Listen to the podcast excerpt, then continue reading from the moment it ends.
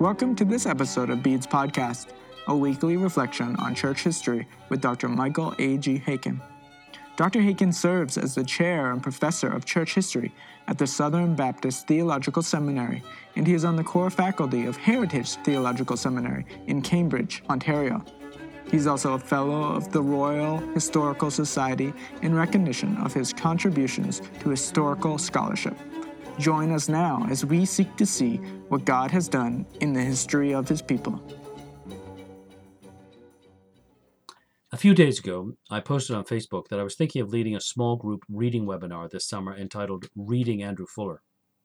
After an overview of Fuller's life and times, this reading webinar would focus on Fuller's theology and piety through a variety of texts from Fuller's hand sermons, circular letters that he wrote for the Northamptonshire Association, theological tracts, and personal letters.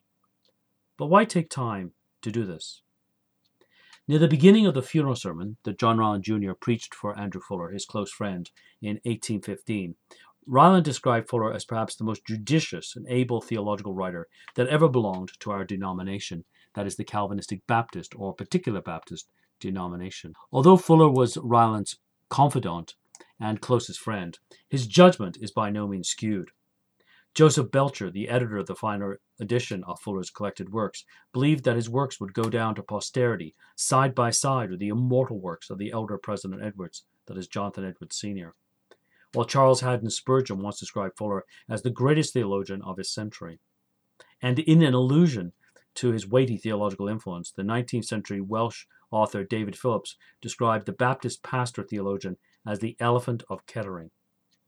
In fact, while he was still alive, people spoke about Fullerism, namely his theological perspective that was marked by an evangelical Calvinism and a pursuit of the glory of God in revival and missionary outreach, and that was grounded in loving friendships that went beyond the boundaries of his own Baptist denomination. More recently, E.F. Clipsham, an English Baptist historian who has played an important role in the current renaissance of Fuller studies, affirmed that Fuller was unquestionably one of the outstanding evangelical leaders of his day and renowned British historian David Bebbington concurs, as he has recently spoken of Fuller's extraordinary importance in the history of theology. When I first came across Fuller's works in the 1980s, I was drawn to Fuller as a reliable mentor for my Christian life. Fuller has shown me that if I wish to be a faithful and useful Christian, I must walk in the Spirit. As he put it with Puritan like pithiness, eminent spirituality is usually attended with eminent usefulness. And Fuller would insist that the spirituality must be Christ centered. A few years ago, Bryntirion Press published my uh, book, Ardent Love to Jesus English Baptists and the Experience of Revival in the Long 18th Century.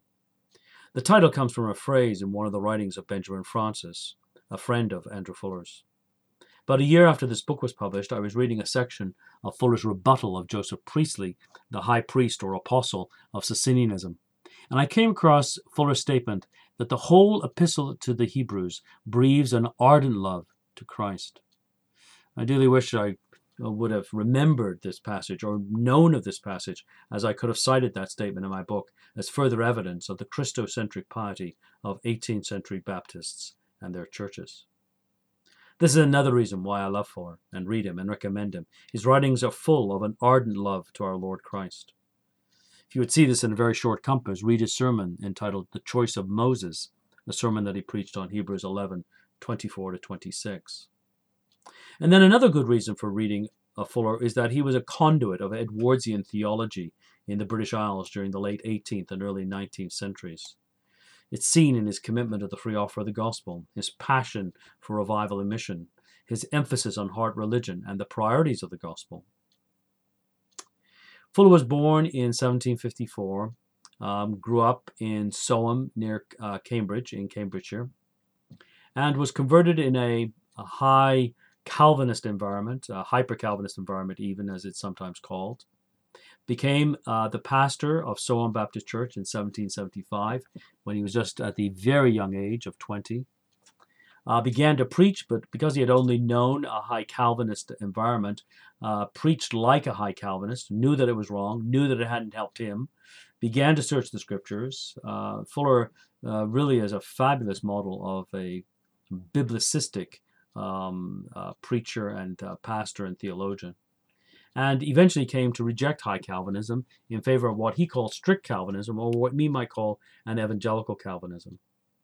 His first major work defending this was called The Gospel Worthy of All Acceptation, published in 1785, in which he argues that belief and faith in Christ is the duty of, of those to whom the gospel comes, and ministers of the gospel must make it part of their preaching arsenal, as it were, that they call upon the lost ardently and uh, offer the gospel freely to all and sundry. This apologetic work against hyper Calvinism or high Calvinism led to other works in apologetics.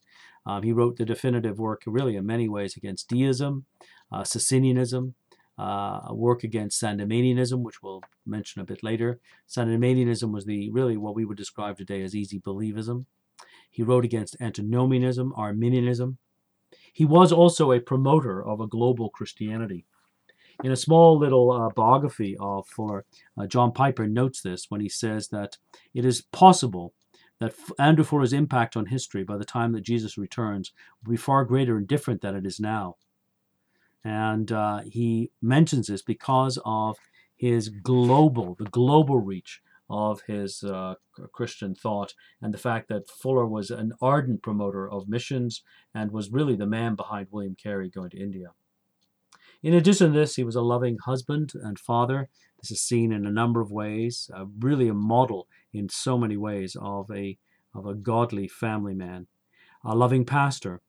And uh, it's interesting that when uh, William Carey uh, found out about six months after Fuller had died, his first immediate comment was, I loved him. A number of years ago, I was asked by a brother who had purchased Andrew Fuller's works where and what to begin reading in Andrew Fuller. Uh, this is in the uh, three volume Sprinkle edition, which is probably the easiest way and uh, uh best way into the works of Fuller today.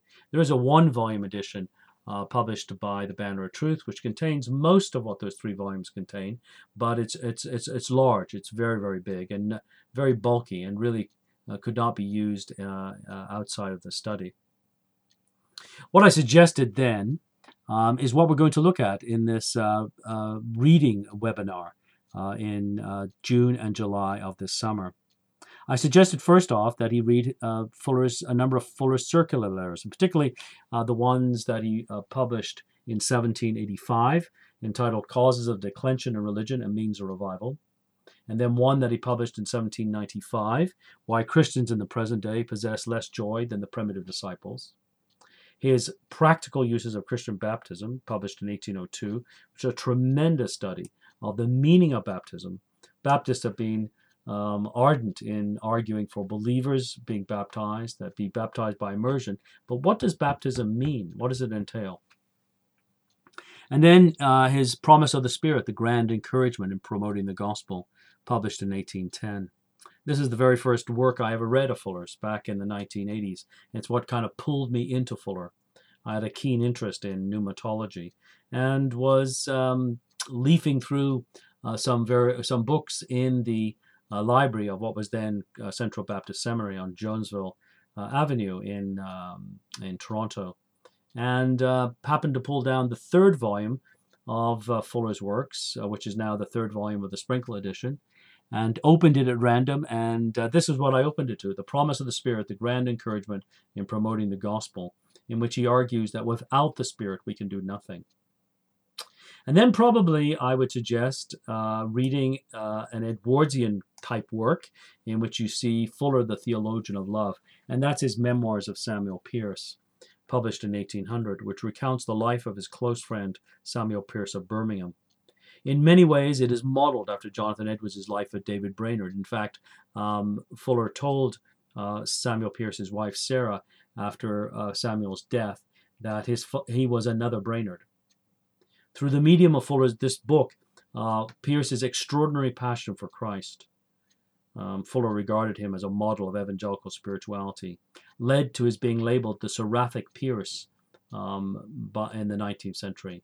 And his zeal for missions had, this is Pearce's zeal for missions, but equally Fuller's zeal for missions had a powerful impact on his generation and those immediately following in the 19th century. Fuller's ordination sermons are also gems. We'll look at some of these in this kind of reading seminar. Um, I've also published some of these recently through Evangelical Press um, in a book called Being a Pastor. Uh, the qualifications and encouragements of a faithful minister, illustrated by the character and success of Barnabas, is one of them that we'll look at. Spiritual knowledge and holy love necessary for the gospel ministry is another. And on an intimate and practical acquaintance with the Word of God is yet another. And then finally, I would suggest reading, if you want to read a longer work, his rebuttal of Sandemanianism, known as Strictures on Sandemanianism, which was published in 1810. So, why don't you think about joining us uh, this uh, June and July in this reading webinar? Uh, we'll be meeting twice a week for about an hour and a quarter each time on a Monday evening and a Thursday evening. There is a small cost to cover uh, the, the webinar, but uh, I trust it'll be of great profit to our souls, uh, to those we love, and to our ministries. May God bless you as you think about this possibility.